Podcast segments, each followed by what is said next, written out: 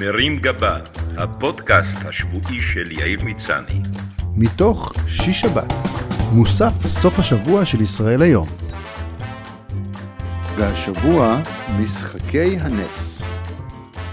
חנוכה נחגג השבוע בצל הגעתה של האומיקרון, שאומנם נשמעת כמו מאפה צרפתי, אבל בעצם עם מוטציה דרום אפריקנית שטיפסה מיד לראש מצעד המוטציות האהובות של כל הזמנים. בדרך היא עשתה קאמבק מרגש למוסדות נוסטלגיים כמו הבידוד, המלוניות ואיכוני השב"כ.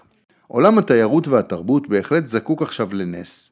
נס חנוכה המקורי שלזכרו אנחנו חוגגים כבר שנים את החג עם נרות, לביבות, סביבונים ממותגים וסופגניות שהן כל כך מורכבות שכבר צריך לעשות עליהם תמה, לא היה פותח היום מהדורת חדשות, ובמקרה הטוב היה מקבל אייטם זניח בתוכנית צרכנות. בעולם הסנסציוני שלנו, להגדיר בתור נס את העובדה ששמן הספיק ליותר ימים מהמתוכנן, יהיה הגזמה פראית. בעיקר כשכלי שמן אחד מספיק בדוכני הפלאפל להרבה יותר משמונה ימים, וזה נס אם מחליפים אותו כל יום. מה גם שההחלפה התכופה עלולה לפגום בטעם. היום כדי לזכות בתואר נס צריך לשרוד התרסקות של מטוס, להתעורר מתרדמת של 20 שנה, להבריא ממחלה אחרי ששום רופא לא נתן לך סיכוי, או להעפיל למונדיאל. אבל אנחנו אוהבים סיפורים על ניסים, ותעיד על כך הפופולריות של ההשתתחויות על קברי צדיקים למציאת שידוך, וההתקהלויות בחצרות רבנים לברכה אצל הרב רנטגן ועוד רבנים עם שמות חיבה של מכשירי חשמל. היהודי מאמין בניסים, במים קדושים ובסודה לעידוד הפריון, ואין שום סיבה לקלקל לו. כבר בימי המכבים הבינו שאם אתה רוצה שמותג כמו סביבון יתפוס ברמה השיווקית, צריך להצמיד לו סלוגן חזק וקצר של ארבע מילים. נס גדול היה פה. סיסמה מנצחת שעברה מדור לדור, בדיוק כמו ארבעת המספרים המקוצרים של חברות הביטוח. וכמו עם חברות הביטוח, גם בחיים כשאתה רוצה פיצוי, לא יזיק קצת להתפלל. נכון שאפילו תלמידי הרמב"ם קבעו שהתפילה משפיעה בעיקר על המתפלל, ושהיקום או האלוהים הם לא תוכנית כבקשתך, ושהיועצים המשפטיים של בורא עולם דאגו שבתקנון שלו לא תהיה שום התחייבות לקיים את הבקשה. אבל זה לא מפריע לאנשים לנסות. הגברת הראשונה למשל לא לוקחת צ'אנסים, ונושא הניסים מאורגן אצלה כבר שנים במה שהיא מכנה זימונים.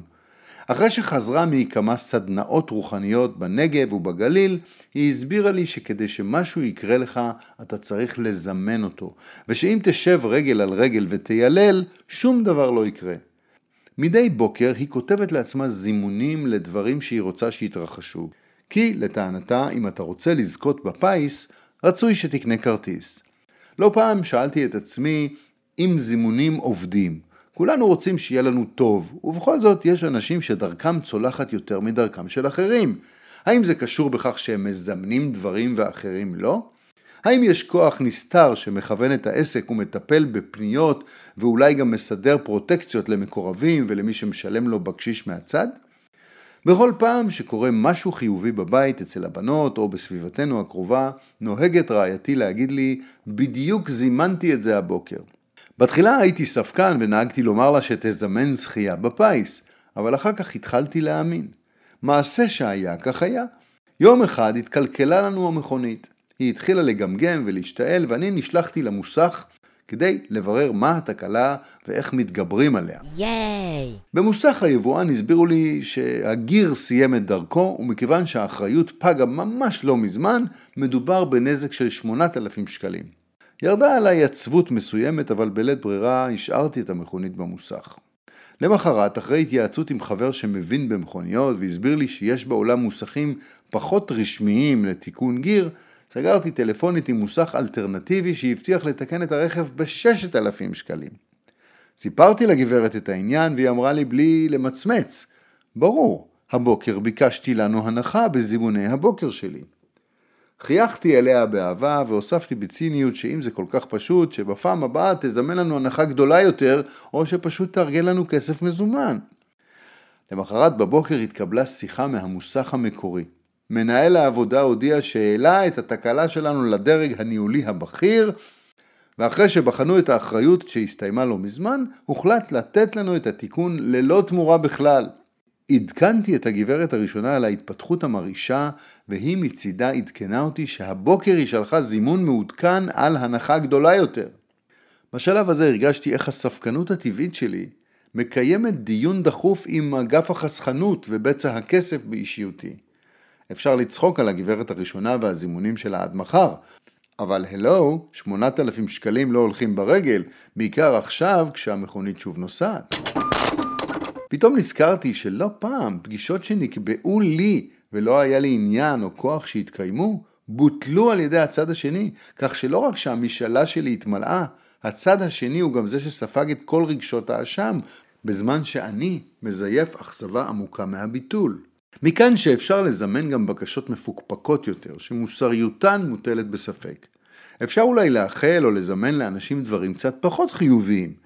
מצד שני, מכיוון שענף הזימונים פתוח לכולם, נשאלת השאלה מה יהיה חזק יותר, הזימון שלי, שיריביי יפשטו רגל, או הזימון שלהם לשגשוג ולירושה מהדוד מאמריקה. האם העובדה שאתמול קיבלתי בדואר דוח תנועה מעיריית תל אביב על סך 500 שקלים כי נכנסתי למסלול השמור לרכב ציבורי, נובעת מכך שמישהו משונאיי זימן לי קנס, או כי לא זימנתי לעצמי בזמן פטור מדוחות, או סתם את היכולת לראות שעל הכביש יש סימון בצהוב. והאם במקרה של זימונים רבים מדי בשעות העומס, היקום נסתם ונוצר פקק של זימונים, כך שכל מה שאקבל זו הודעה שהיקום מטפל כרגע בפניות קודמות, נתק את הזימון ואנחנו נחזור אליך לפי התור. ומה יקרה אם אני מזמן לי לשבת בחוף הים בשקט בלי הפרעות, רק שאת אותה משאלה בדיוק זימנו לעצמם עוד 800 איש, שחלקם כללו בזימון גם ערכת קריוקי. האם מה שיקרה הוא שכמו בווייז, כשהרבה אנשים מופנים מהפקק לנתיב חלופי בדרך הצדדית, זה מייצר שם פקק חדש, וכולנו ניפגש בים? והאם במקרה שהרבה אנשים מזמנים זכייה בפרס הגדול בלוטו, הסכום מתחלק בין כולם? היה מי שאמר פעם שאם אלוהים היה מקשיב לתפילות של כולם במשחקי כדורגל, כל המשחקים היו נגמרים בתיקו. לכן אני תוהה אם זה לא טעות לשתף כאן את עניין הזימונים, מה שיכול ליצור עומס על המערכת, וניגוד אינטרסים זימוניים. בה בעת אני מזהה כאן הזדמנות עסקית. להרבה אנשים אין את הזמן ואת הסבלנות הדרושים לביצוע זימונים, ואפשר לגייס לשם כך את מי שזמנו בידו, שיתפקד כמשק זימונים, קצת כמו החבר'ה שמטמינים פתקים בכותל עבור עצלנים. המשק יקבל ממך במהלך היום בקשות שונות וירכז אותן, תמורת תשלום צנוע לזימון מסודר מול היקום. יש כבר דבר דומה בפרלמנט שלנו שנקרא לוביסטים, אבל שם לא מדובר על השתדלות אצל היקום, אלא אצל חברי הכנסת. מאז שנחשפתי לעולם הזימונים, אני מנסה אותו בכל מיני הזדמנויות. הבוקר למשל, העזתי לזמן מהיקום את אחת הבקשות הגדולות ביותר שאפשר לחשוב עליהן, שהמדיח יתרוקן מכלים ולא על ידי. ואכן, כשהגעתי למטבח ראיתי את הגברת הראשונה מפנה את הכלים. אמרתי לה בחיוך מנצח שהעניין הזה זומן על ידי, והיא ענתה לי שהיא מזמנת אותי לזרוק את הזבל. שבת שלום. מרים גבה, הפודקאסט השבועי של יאיר מצני. מתוך שיש שבת, מוסף סוף השבוע של ישראל היום.